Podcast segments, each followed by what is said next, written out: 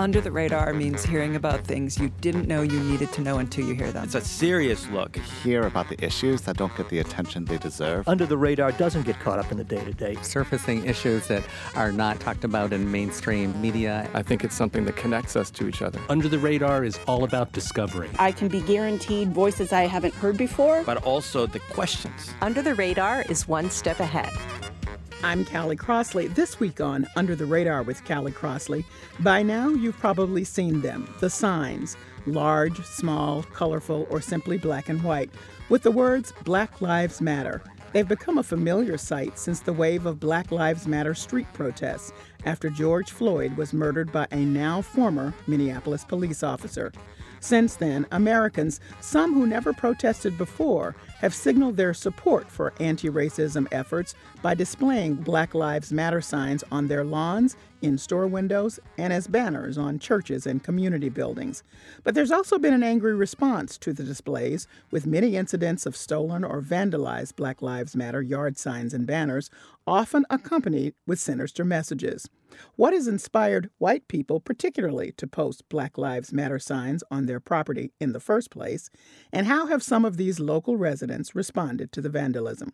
Later in the show, long before there was a movement to protect the American wilderness, there was an American president who fell in love with the beauty of wide open spaces. I call it the environmental equivalent of the Gettysburg Address. It's Roosevelt standing on the edge of the Grand Canyon during a massive campaign tour. And he's standing on the edge of the Grand Canyon, which he's never seen until that morning. He'd gone up and snuck a peek that morning and seen the great purple bruise of the canyon. And he came back and he delivered this speech where he basically said, Leave it as it is, do nothing to mar it, don't build hotels on it, don't build houses, keep it for your children's children. Author David Gessner chronicles President Teddy Roosevelt's determination to leave a legacy of public lands in his new book, Leave It As It Is A Journey Through Theodore Roosevelt's American Wilderness. It's our November selection for Bookmarked, the Under the Radar Book Club. But first, joining me remotely, Emma Hollander, managing partner of Trina's Starlight Lounge in Somerville. Welcome, Emma. Thank you. Andrea Markarian Jones, world language teacher at Malden Public Schools. Hi, Andrea. Hi, thank you for inviting me. And Melanie Brown, software developer and member of the Arlington Human Rights Commission. Hello, Melanie. Hi, Callie. All right, I'm going to start with you, Andrea. What made you decide to display a Black Lives Matter sign?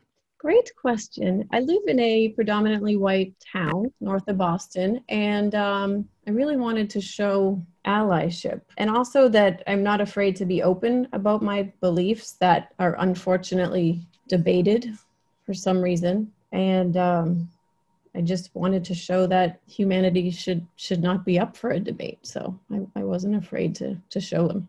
So, as a white woman, tell us a little bit more about yourself and, and why you thought it was important beyond what you just said about wanting to show it was important, but you know, you didn't have to as a white woman.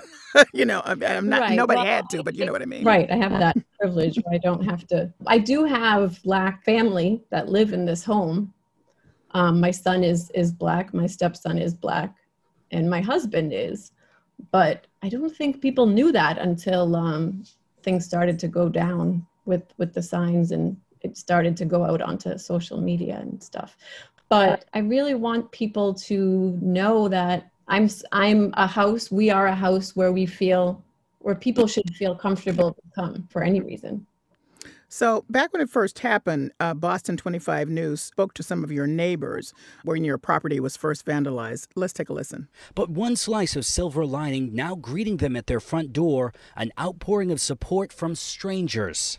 What can we do to make to brighten her day in a way because this was just so awful. So we're all connecting with each other in a new way. Sarah Teague, who lives a half mile away, has surveillance footage of her Black Lives Matter sign being stolen or vandalized seven times in recent months. They went the extra step of vandalizing their property, which is just wrong, and it kind of just was the last straw for us. So that's people from from your neighborhood, Andrea. Uh, Emma Hollander, you're in uh, Somerville. Some people call it Camberville because it's just right on the line between Cambridge and Somerville. And in the business that you manage, the Starlight Lounge, uh, your sign was in the window, and yet you also got vandalized. Uh, tell me about it. Yeah, so you know, we are a, group of white people that actually haven't jumped on the Black Lives Matter bandwagon this year. Um, we've had a Black Lives Matter sign in our window, as well as held fundraisers for Black Lives Matter um, throughout probably about the past five, six, seven years since the movement really started. Um, this has been something that's meant a lot to us, not only um, as a business and organization but as everybody that works there you know we're we're owned the three of us that own the business are white but we employ um, so many different people on the you know throughout immigrants people of color black people lgbtqia plus and um, a lot of women. So this is this was really important for us to stand up and um, make sure that the community knew that that we were supporting them and that you know we are allies. And we got vandalized twice within a month for our black lives matter sign in our window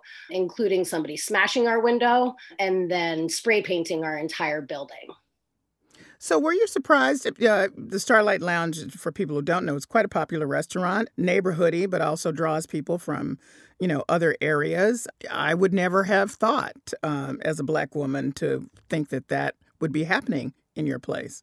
Yeah. You know, it's it was a little bit of a wake up call for us. I think that everybody in the greater Boston area feels like we're in this liberal city and, you know, police brutality and racism just doesn't exist here. And I don't think that's true. I think that Boston um, has a really good way of being undercoverly racist. But I think it's a good wake up call for everybody in the neighborhood that racism is still alive. And, you know, as, as frustrating as it was for us to have to replace a window and have to clean up our building, it's nothing compared to what Black Americans are going through right now.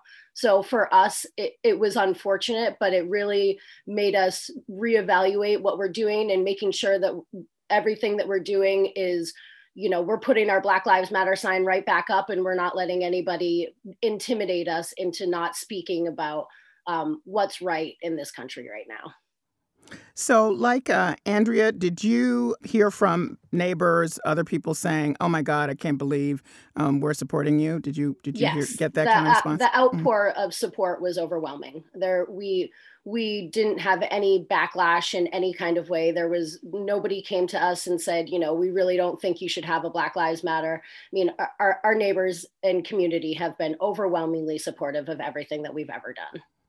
Okay. Melanie Brown, you're with the Arlington Human Rights Commission. Um, you took over as head in uh, November 2019.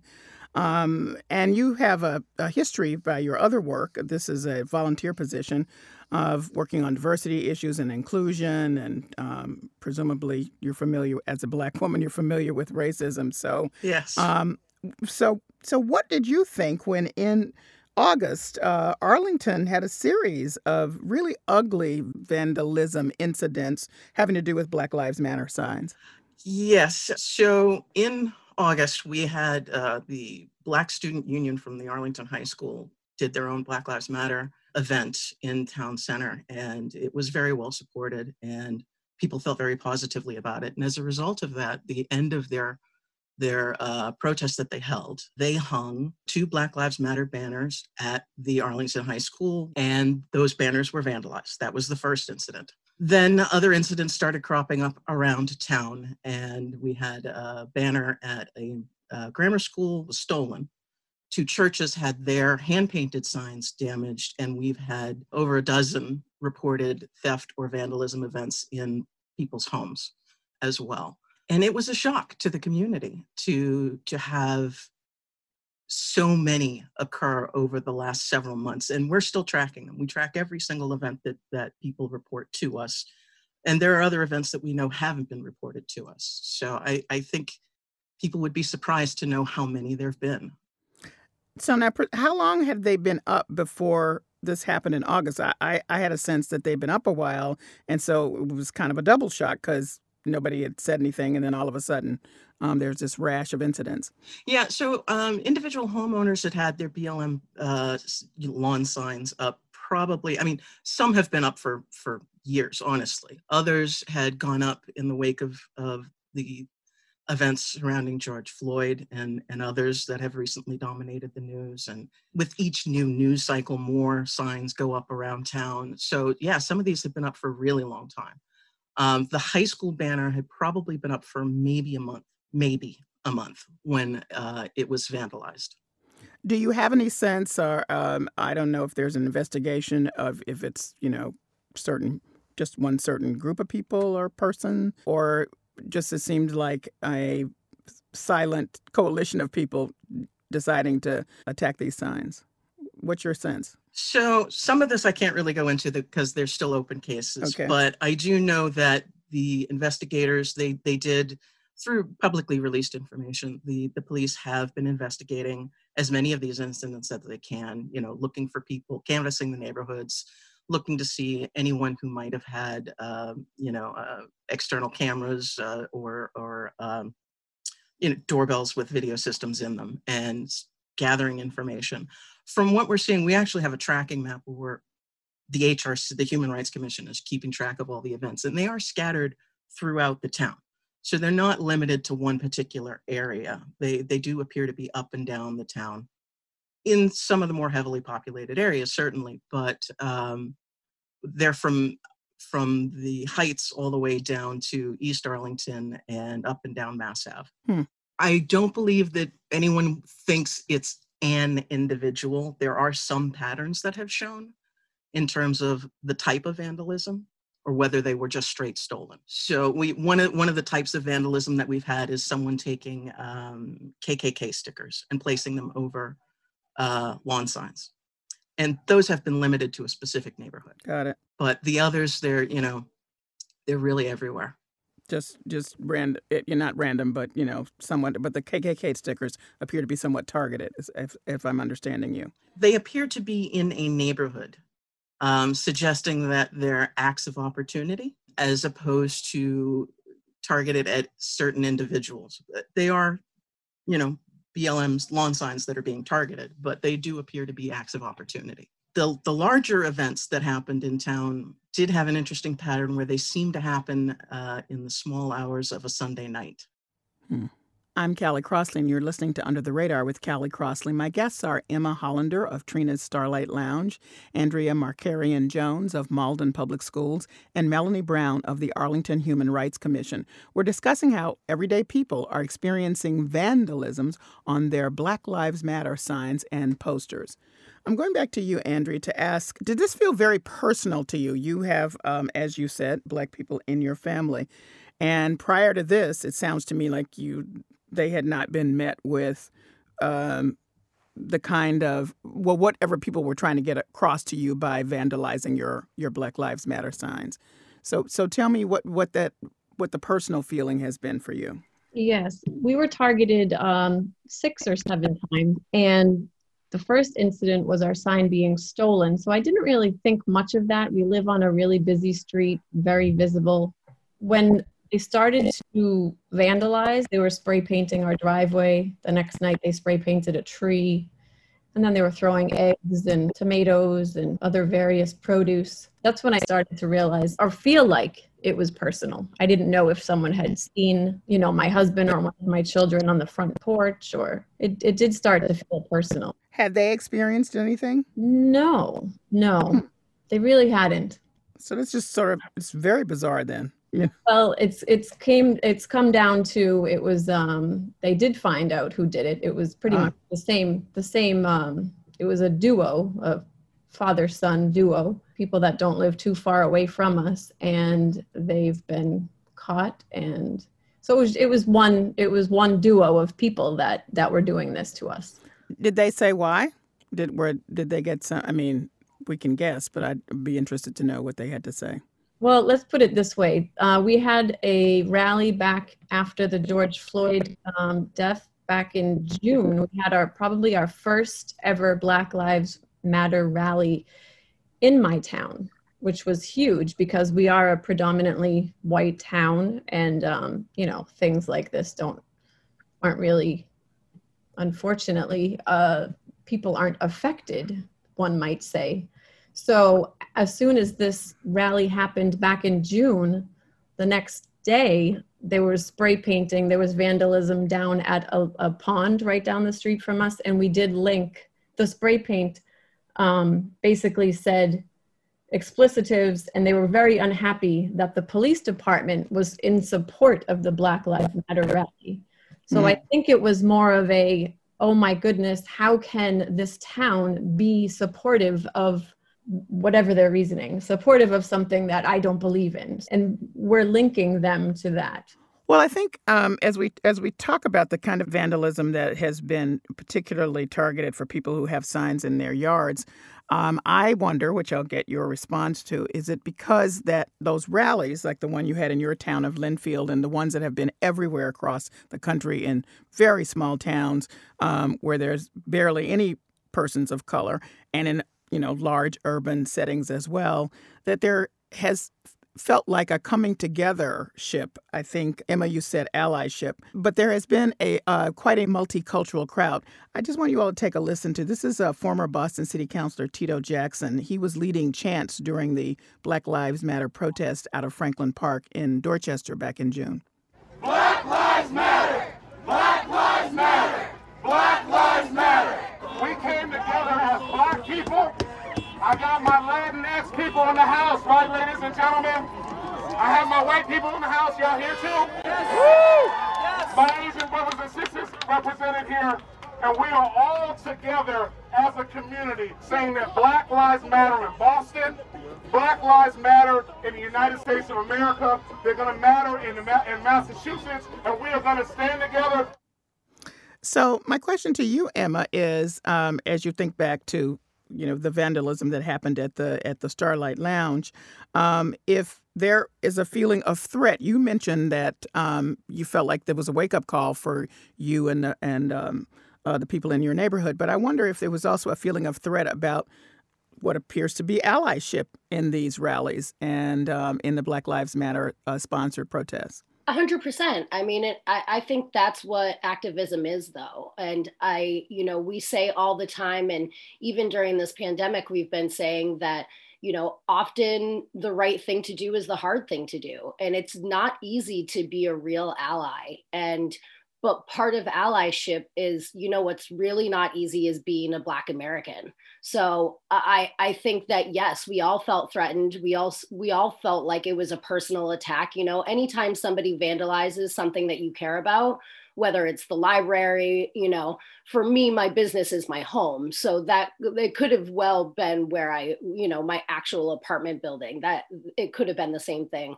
Um, i probably care more about my business than i do about my apartment but yeah it's a threat towards all of us. And you know that's that's literally what no justice no peace is is that you know until there's justice that none of us can be quiet. And we have to keep doing the hard thing which is it's the right thing, you know, and till Black lives actually matter in this country, then white allies can't do anything but continuously be allies and you know continue to do activism and continue to make sure that our communities are taken care of and the people in our communities whether you know there's not a large amount of black people in your community it doesn't matter you know we're talking about the whole country at this point because black lives it's not like there's a there's a state in this country where black lives actually matter. We've proven that. Um, and i think that boston and massachusetts is a perfect example of a liberal you know everybody in cambridge somerville goes to the protest. Everybody has a black lives matter mask on a black lives matter shirt. There's there you know there's banners and signs everywhere. But there's clearly still plenty of racist people in our community and we need to make sure that we're eliminating that the best we can. So something that um, i've noticed and perhaps you all who've been personally affected and then melanie it's part of your job to notice is that this happened also in the modern civil rights movement. So you know it, it, it shouldn't be a surprise.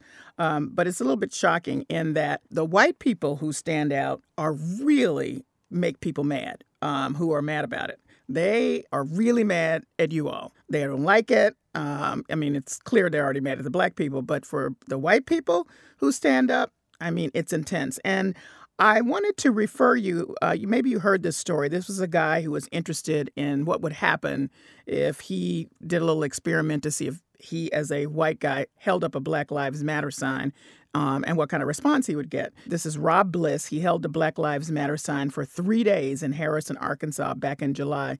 And let's take a listen to the response he got. Explain to me why Ku Klux Klan. Hey, all lives matter, not just black. You're, you're Caucasian. Yeah, you're white. You got to be ashamed to be a white boy carrying that stupid sign. You're white, aren't you? Yeah, black lives do matter, but what about ours, man?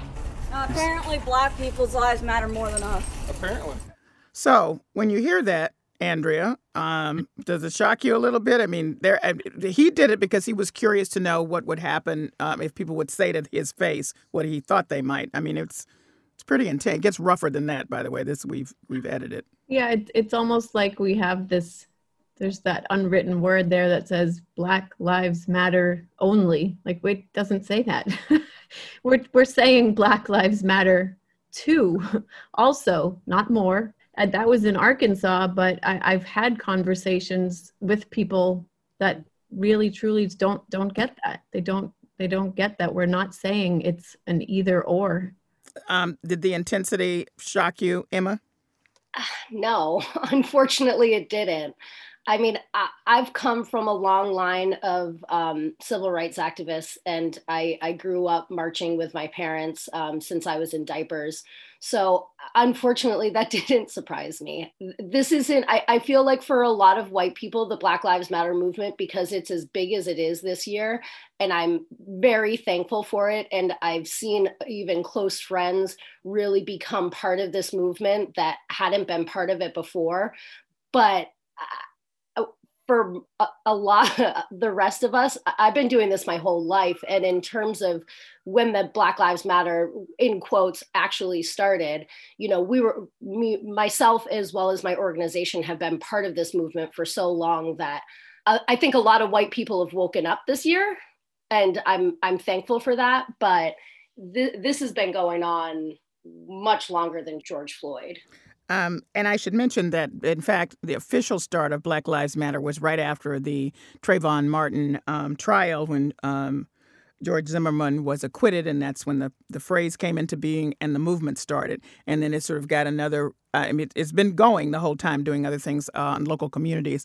We got another national presence after George Floyd's murder, uh, when he died at the hands of the former Minneapolis police officer who kept his knee on his neck for eight minutes and 46 seconds. Now, Melanie, taking the long view as you must as, at the Arlington Human Rights Commission, does it surprise you of the intensity of resentment and anger toward the white people particularly, in who have decided to become allies?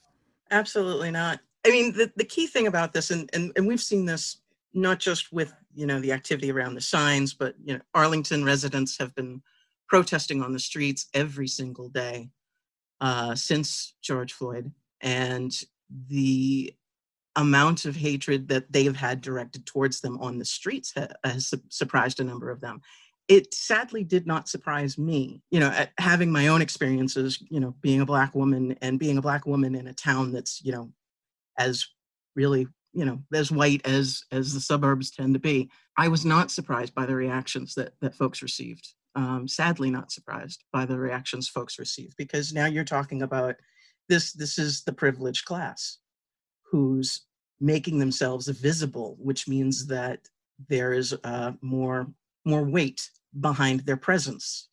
Um, and so for those people who had long felt that, you know, none of this was relevant and shouldn't be brought about, shouldn't be talked about or anything in a, in a public way. Now, when it's just Black people who are protesting, it's easy for them to dismiss it.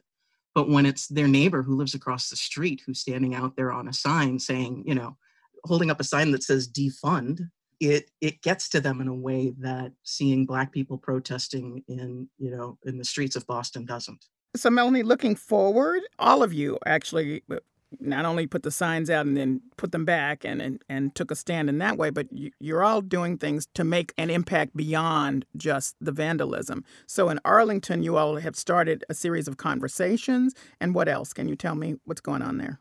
So the conversations are ongoing. You know we we did focus predominantly this summer on on uh, racial issues, raising the profile of of Black people in the community. um, and talking about Black issues. This fall, we're, we're focusing on Indigenous peoples and their plight in America and, and within the history of Arlington.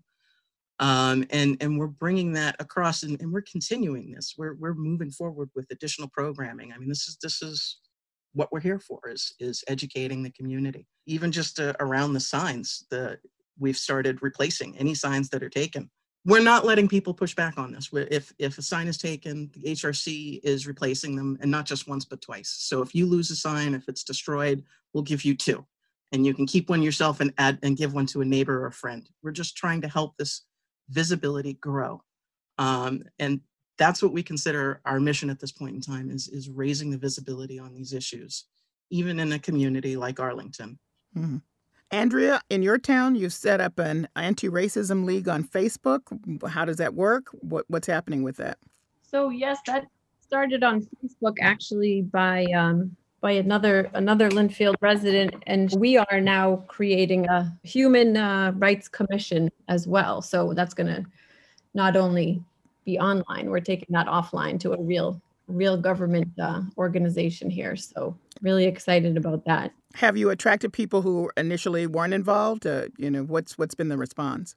Oh my goodness! Um, when we started this Facebook group, there was maybe 40, 40 members, and now we're up into the the 300s at the moment. Yes, people people from both sides of the you know political divide, should I say, coming together, realizing this shouldn't be a political issue, but so many people that would um, that have come that have come forward to to want to help, to want to make a change. Even our own our school department, these actions that have happened this past summer at my house and others has has sparked a lot of change in our school system. Their um, school improvement plan included a lot of training, not only for the students but for the teachers as well.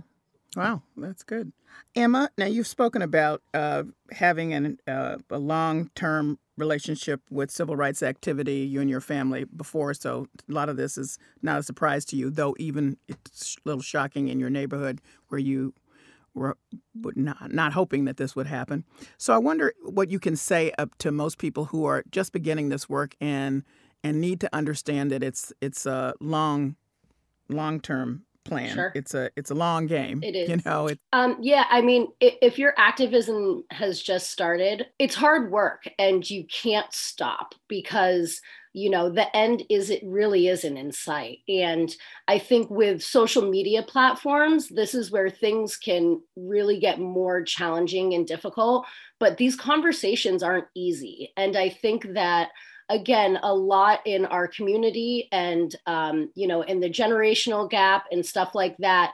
It's easy to get in arguments on facebook but um, educating people and having tough conversations with family members about the black lives matter movement and about activism and um, basic human rights are really important conversations that you need to have. And it's not just like oh i'm going to unfriend my uncle billy because he doesn't get it get it. It's about picking up the phone and calling somebody and educating them. Um, and something i've been really active about this year more than I have, I feel like in previous years, is white people taking over the power of educating other white people because it's been up to black and brown people for so long to educate white people on how they feel about systematic racism and about how certain phrases in certain language makes them feel and why it's insulting. And now that white people understand why it's insulting and what systematic racism is and how we can help in and change that then we need to be the people doing the education and not not leaning on our black and brown communities to educate white people on racism and what's acceptable and what's not acceptable. So I, I feel like the the 2020 active, activism route is is different than it has been in previous years and previous generations where really education and there's so it's there's so many ways that you can educate yourself um, education is is the biggest thing that white people can do right now for other white people who just don't understand it And Andrea, what would you say to folks who are, you know, listening to this conversation and trying to figure out, you know, where they may be in the space? Um, I'll lead into asking you to answer that question by saying, at the 1st of October, that's this month, a Massachusetts police officer threatened two teenage boys in her home um, who supported Black Lives Matter. One of them was a black young man, one was Latino. They were there for a sleepover with her son, and um, it was a pretty awful scene. That's in Milton that that happened. She has she has said she is uh, not apologizing. The officer is white, remains remains on active duty pending the outcome of investigation, and says she is not apologizing. I think as white people, we need to. I mean, we're we're the ones that have caused the problem. we're the ones that have caused the problem. Why why are we leaving it up to the black people, black brown people to be the ones to fix the problem? We we caused it, and um, there there's there won't be any end in sight as far as I as far as I'm alive, as far as my children are alive. But I. I I can't see maybe not with a sign, but I, I just want to have the conversation. I will never push someone away for not understanding. If you want to talk to me, I will absolutely have the conversation. All right. Well, I think we have to leave it there. I thank all of you for joining me today um, and sharing your very personal stories um, in this moment. Thank you. Thank you. Thank you for having us. Emma Hollander is a managing partner of Trina's Starlight Lounge in Somerville. Andrea Markarian Jones is a world language teacher at Malden Public Schools, and Melanie Brown is a software developer and member of the Arlington Human Rights Commission. Coming up, he's the rough riding war hero, the politically popular politician, and the enthusiastic wildlife hunter. But President Teddy Roosevelt's legacy also includes his passionate love of wilderness lands. That's the story author David Gessner highlights in his new book, Leave It As It Is A Journey Through Theodore Roosevelt's American Wilderness. It's our November selection for Bookmarked, the Under the Radar Book Club. That's next. This is Under the Radar with Callie Crossley. I'm Callie Crossley.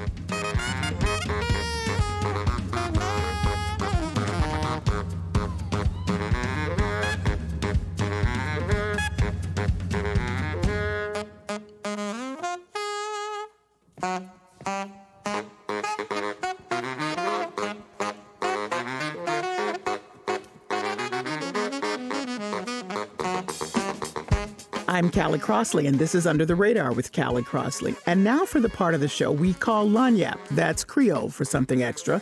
For the last eight months, Americans have found solace from the limitations of COVID 19 in the outdoors, many of them enjoying a new appreciation for the country's variety of national parks and monuments.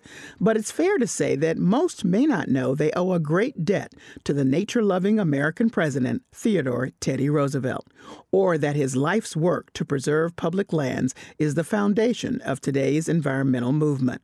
Author David Gessner details this legacy in his book, Leave It As It Is A Journey Through Theodore Roosevelt's American Wilderness. It's our November selection for Bookmarked, the Under the Radar Book Club.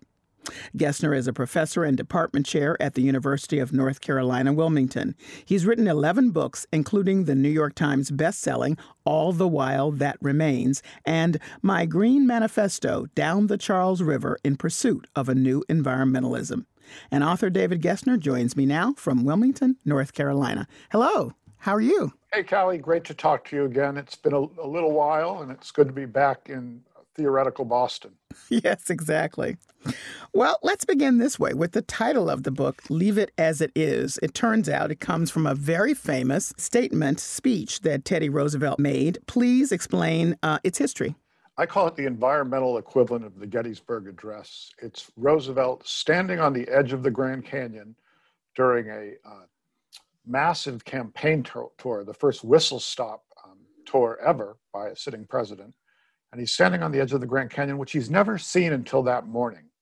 He'd gone up and snuck a peek that morning and seen the great purple bruise of the canyon. And he came back and he delivered this speech where he basically said, Leave it as it is do nothing to mar it. Don't build hotels on it.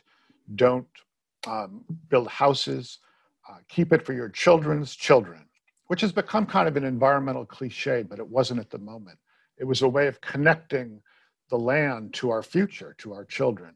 And I found it a very handy phrase in other ways too. Um, they tried to change the title of my book at one point, the publishers, and I wrote a very nice letter, but it ended with the emphatic, leave it as it is. I've also found it works for the pandemic. We should have left bats as they were.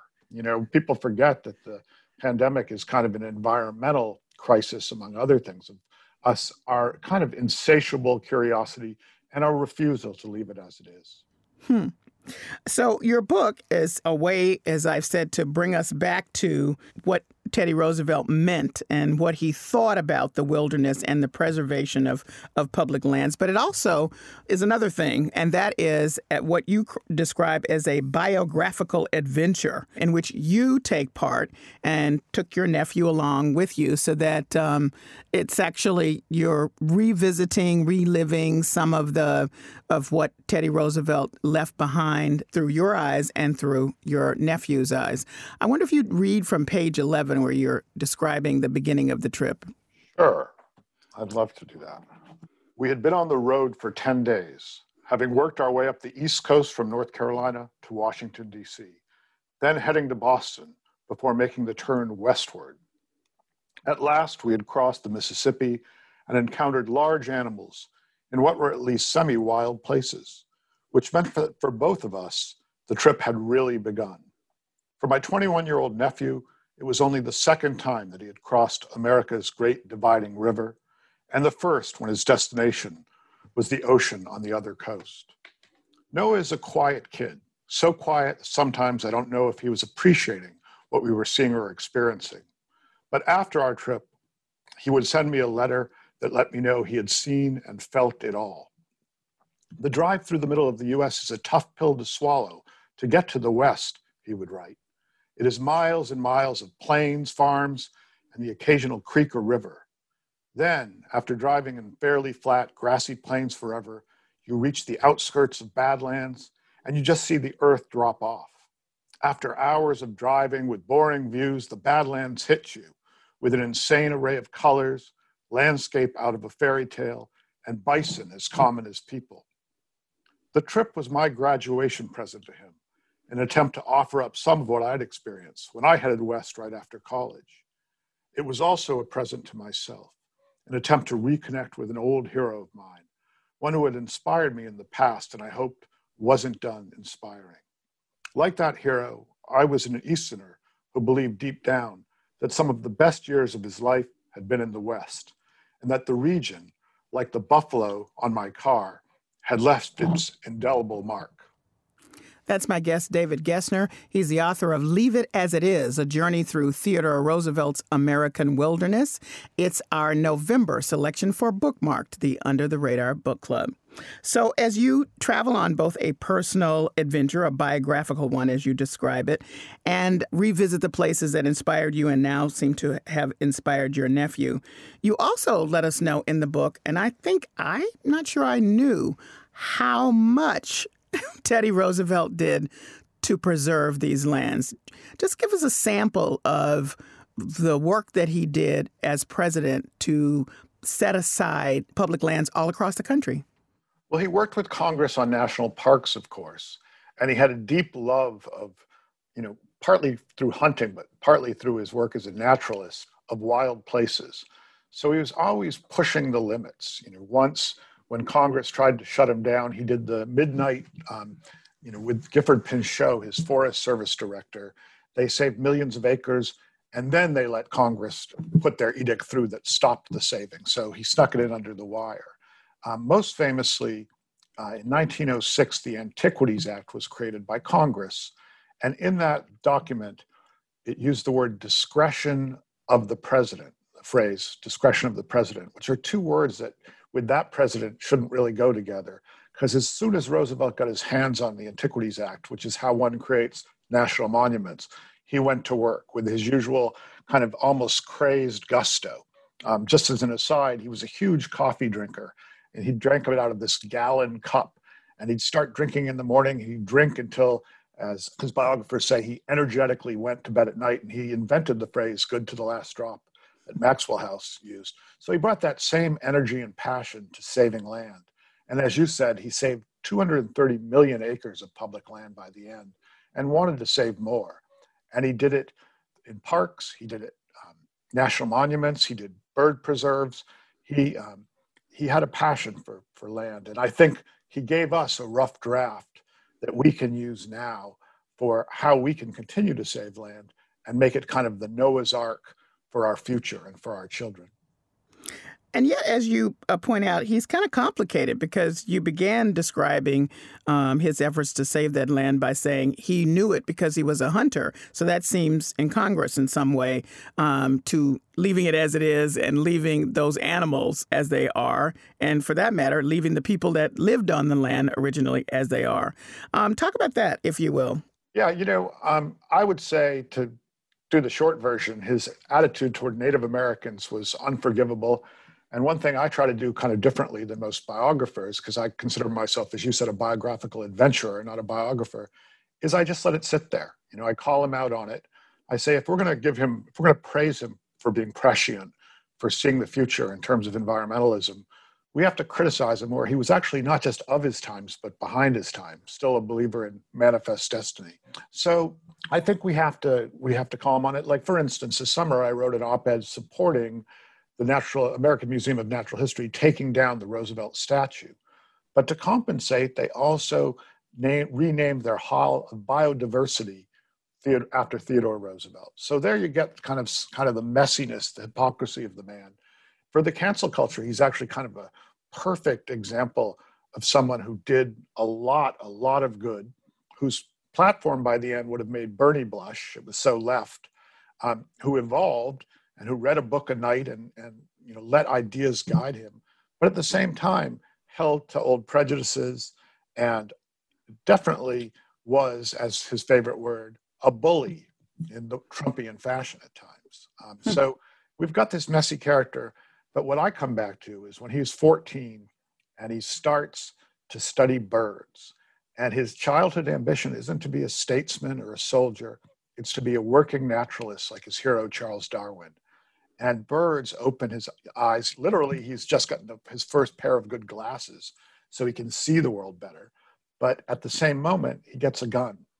And so, like Audubon, he studies birds in part by shooting them, but he also writes about them. And he ultimately writes 47 books. So, this is this kind of burgeoning curiosity that, um, you know, this Renaissance person who does, you know, is writing things, is studying birds, is saving land, is a politician, and as I say, has some pretty ugly prejudices which we have to confront. But I think we have to confront them. You know, I, I wrote a line in, that didn't make it into the book that said, we don't criticize people for not talking about gravity before Newton. You know, we do to some degree have to put him in the context of his time, but we also we don't want to, you know, we want to call him out where we should and praise him where we should. Hmm. So, one of the uh, strong uh, through lines uh, in your book is tying Teddy Roosevelt's legacy, his life's work in preserving these lands, other efforts by many other people to preserve these lands, bringing us to today where now the environment seems to some degree to be a partisan issue. Though I have to say that uh, when we talk about climate change, across the board, political ideologies and generational most Americans are like, yeah, we got a problem. We need to do something about it.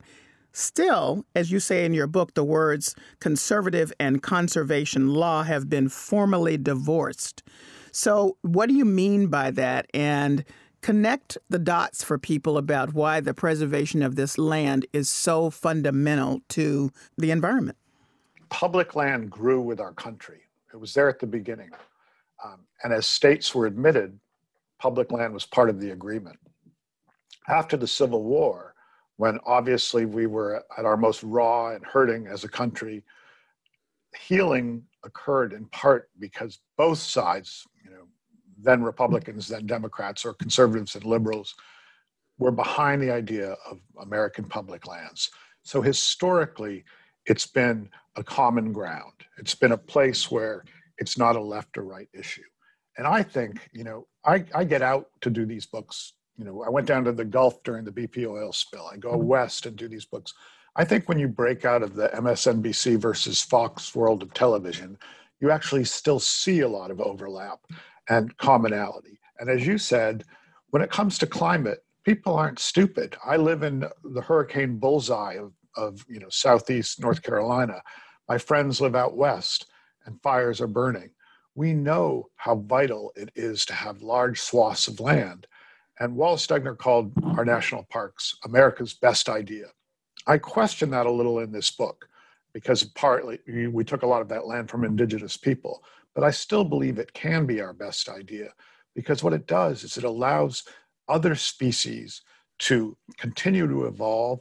It allows migration and it saves it for us too. We need that breathing space as a nation, which, believe it or not, is a quote from Richard Nixon, of all people, which shows that both sides, until very recently, you know, I would say James Watt and Reagan were part of the big turn toward making it just a conservative versus liberal issue. And it's unfortunate because it's it's really something we all need. And I just want to underscore that Richard Nixon, as you point out in your book, presided over the largest and perhaps most important passage of environmental laws in the country's history. That included the Endangered Species Act, the Clean Air Act. I mean, that's pretty monumental and fundamental at this point in all of our lives. And the EPA uh, and, you know, yes. all the Rachel Carson thinking came to fruition in law during Nixon's time. Yes, so that should be remembered. So now we have a situation because there is a partisan divide around some of the issues under the umbrella of the environment and environmental causes. And um, the Trump administration has had many people in charge particularly the ones that are connected with the preservation of the public lands, who are seem to be moving in a direction to reduce the footprint of those public lands and allow it to be opened up for corporate use. And that's, you know, a, a dire situation for many, many people. And I did not know all the details of the example that you give that I'd like you to talk about now, which is the Bears Ears reduction and how all of the pieces that we're talking about now the partisanship, um, the, the need for understanding about the connections with climate change all of that has come together in this one piece and why it's emblematic of where we are now. Thanks. That's a great way to tie a lot of things together, as you said. Um, so, when I moved to Colorado, I actually moved from Worcester when I was 30. I just had testicular cancer. And it was like something out of a John Denver song. I mean, I was reborn not in my 27th year, but in my 30th year out there. And I spent a lot of time in Southeast Utah during those, those years. And when Bears Ears was being made a national monument, I was asked to contribute to a book that was distributed to Congress. So when Obama declared Bears Ears in December of 2016 as he's leaving office, I really felt a personal empowerment and elation. And tell us where it is again. Tell us where Bears Ears again. It's in southeast Utah. And as I say to everybody, if you've only seen Utah on a, on a Star Trek movie, you got to get out there because it's it's a whole nother world. Um, but even though this meant a lot to me, this declaration, it meant so much more to the native people of that landscape. Uh, the Hopi, the Navajo, the Ute, the Ute Mountain Ute, and the Zuni, who for five years had been studying this landscape uh, that's with these two prominent buttes, the Bears Ears, um, had been studying this landscape, which had been an ancient meeting ground of their people and had this imprint of Native people forever. And they'd been studying the Antiquities Act. And I lucked out when I first went out to interview people uh, to run into Regina Lopez White Skunk, who was a wonderful uh, Ute Mountain Ute tribal um, member of the Bears Ears Commission. And she said, We're not here to relive historical trauma. We're not here to say we want our land back. We're here to use an old tool of the United States government, one that Teddy Roosevelt used, in an all new way, which is to save land for Native people, land that'll be part of ceremony, land where plants can be gathered, a new vision, a more inclusive vision of nature. So this thrilled me because I thought, well, Teddy gave us the rough draft, and here's the new way. So, of course, I was ecstatic when Obama declared it. 10 months later, Ryan Zinke, then uh, then Secretary of the Interior, standing in front of a picture of Teddy Roosevelt in the White House on what would have been Roosevelt's 159th birthday, October 27th, undeclared 85% of Bears Ears. And he did so saying, I'm a Roosevelt Republican. At that moment is when I decided to write the book. I had had many friends who were doing kind of knee jerk articles about what Trump had done the next day, the day before. And I said, I'm going to do a long take on, on what I care most about the land and nature. And so I went out, and that's what led to the trip with my nephew Noah. And I saw this great ideal, and I saw us doing what we'd historically done to Native people giving land and taking it away. And of course, we were doing it and suddenly granting oil leases on it and handing it over to industry. So it was the perfect emblem for me of what we were doing wrong with that land. Uh, also, it's a connective piece, which we can get into later. If, you know, it's north of the Grand Canyon, and it's a it's this wild place where you can, you know, if you drive your car through, you're lucky if you're going to see another car for for hours. It's just it, you wouldn't believe such a place exists in the continental United States. If you're just tuning in, this is Under the Radar with Callie Crossley. I'm Callie Crossley, and I'm speaking with David Gessner, the author of Leave It As It Is A Journey Through Theodore Roosevelt's American Wilderness. It's his latest book and our November selection for Bookmarked, the Under the Radar Book Club. Callie, I just wanted to add a PS that, um, of course, there were lawsuits. Native tribes bought, brought lawsuits, environmental groups. And right now, in the District of Columbia, in a courthouse, the fate, they've got to the essential question, which is can a president, because remember, a president declares national monuments through the Antiquities Act, can a president undo something that a previous president has done? And it's happened once before, but it was it was a long time, time ago and it didn't go to court. It was with Wilson, Woodrow Wilson. But if it were decided that that could be done in court, then any land saved could be unsaved. So this is the essential question. It's not getting a lot of press, but if this went to the Supreme Court, for instance, this would change, you know, land that has been saved for, for 114 years. Hmm. Wow. That's very important in this discussion. And I, I don't think I, I had a clear understanding of that before I read your book. Um, one of the things you do in this book uh, that you have not done as much in other books is really sort of stake out a, a personal response and a call to action. So you write that most of us can no longer afford to be skeptical. Something else is coming and it is coming to our front doors, not the scary weather, but the scary climate. Why did you decide to take a stand based on and really came out of this biographical adventure and revisiting these sites and and and rethinking about what Teddy Roosevelt had done? Really did. A lot of times I, I, have a personal aspect to books. They're not, you know, books in the sense of being just about something. In fact, I've, I think we've talked about this before, but I had a professor in college, uh, Walter Jackson Bate, great biographer, and he talked about what you can put to use from biography, what you can kind of steal for your own life. And that's always been very exciting to me. And two things that were going on in my life. One, I was calling myself out. I was saying, look, you've written about how great nature is, you've done all this stuff, but it's time to put up or shut up a little bit. And it's time to become it more of an activist. And the way I get things done in my life is I write a book about them. So I wrote a book about Teddy Roosevelt in part to spur myself on. The other thing that's happened is my daughter is 17 and is part of the Sunrise movement that Bill McKibben started. And listening to her and listening to my college students and my grad students, I came to realize that the climate crisis is not some theoretical thing the way it is for some old people like me. Um, it's real and vital. It's anxiety provoking. It's right in their face. And it's the most important issue for them. It's funny to hear the debates where it barely gets mentioned. So it was kind of saying to me, it's time to kind of come out more uh, politically and as an activist now, I hope I don't, I mean, I do propose in the book that uh, I'd like to see a fight between Roosevelt and Trump.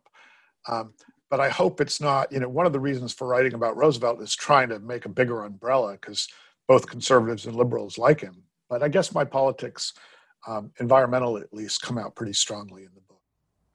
So, what do you want readers to take away from this book? It's a question I like to ask all of my authors because You have quite a lot going on. I should say to all my listeners, it's extremely well written.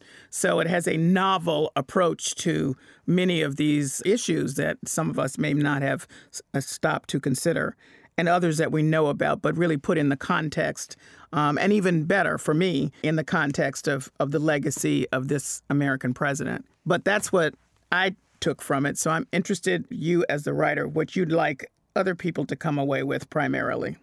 Well, first, I want to say thank you. Um, you know, because of the title and what it's about, supposedly, it gets reviewed by historians and they never mention the writing. I'm just like, look, I'm a writer. I'm not a, I'm not a biographer or a historian. I'm a writer. Mention the writing, please. So thanks for doing that. And for me, you know, what you said is a large part of it, but there's another kind of building block to the book, which is place matters falling in love, it kind of goes back to when we talked about my Green Manifesto. Place matters, and through attachment and love of a place, we start to fight for places. And for instance, going to the Badlands myself and spending time looking at the Little Missouri and being in that landscape, I felt I knew Roosevelt better through the place that he loved and knew. And I think if we can kind of accept that as a priority in our lives, and I think you're right about the pandemic. I think people have begun to explore their backyards and think about place more, then we can start to realize how vital it is to fight for. And then, of course, you take that small scale and you expand it to this country. We do, we've done a lot of things wrong historically, and we're rightly calling ourselves about them. But the land is one of the best things we've done, and we can do it even better now. So it is kind of a rallying cry, the, the book. And in more recent books, I've tried to work on several different threads. So, of course, this has the road trip aspect, it has the biography aspect, but it also is this, you know, kind of hopefully a bit of a clarion call environmentally. And the fourth thing that the historians never mention, I think in places it's a little funny too. it is, I have to say. Thank you uh, so much for joining me, David Gessner. Thank you so much. Thank you very much for having me, Billy, and I hope I can come back again soon. I'll look forward to it. David Gessner is the author of Leave It As It Is A Journey Through Theodore Roosevelt's American Wilderness. It's his 11th book and our November selection for Bookmarked, the Under the Radar Book Club. It's available in bookstores and online now. That's it for this week's edition of Under the Radar with Callie Crossley. We're on the web at gbh.org, news Under the Radar with Callie Crossley, and available for download wherever you get your podcasts. Under the Radar with Callie Crossley is a production of GBH, produced by Hannah Ubeli and engineered by Dave Goodman.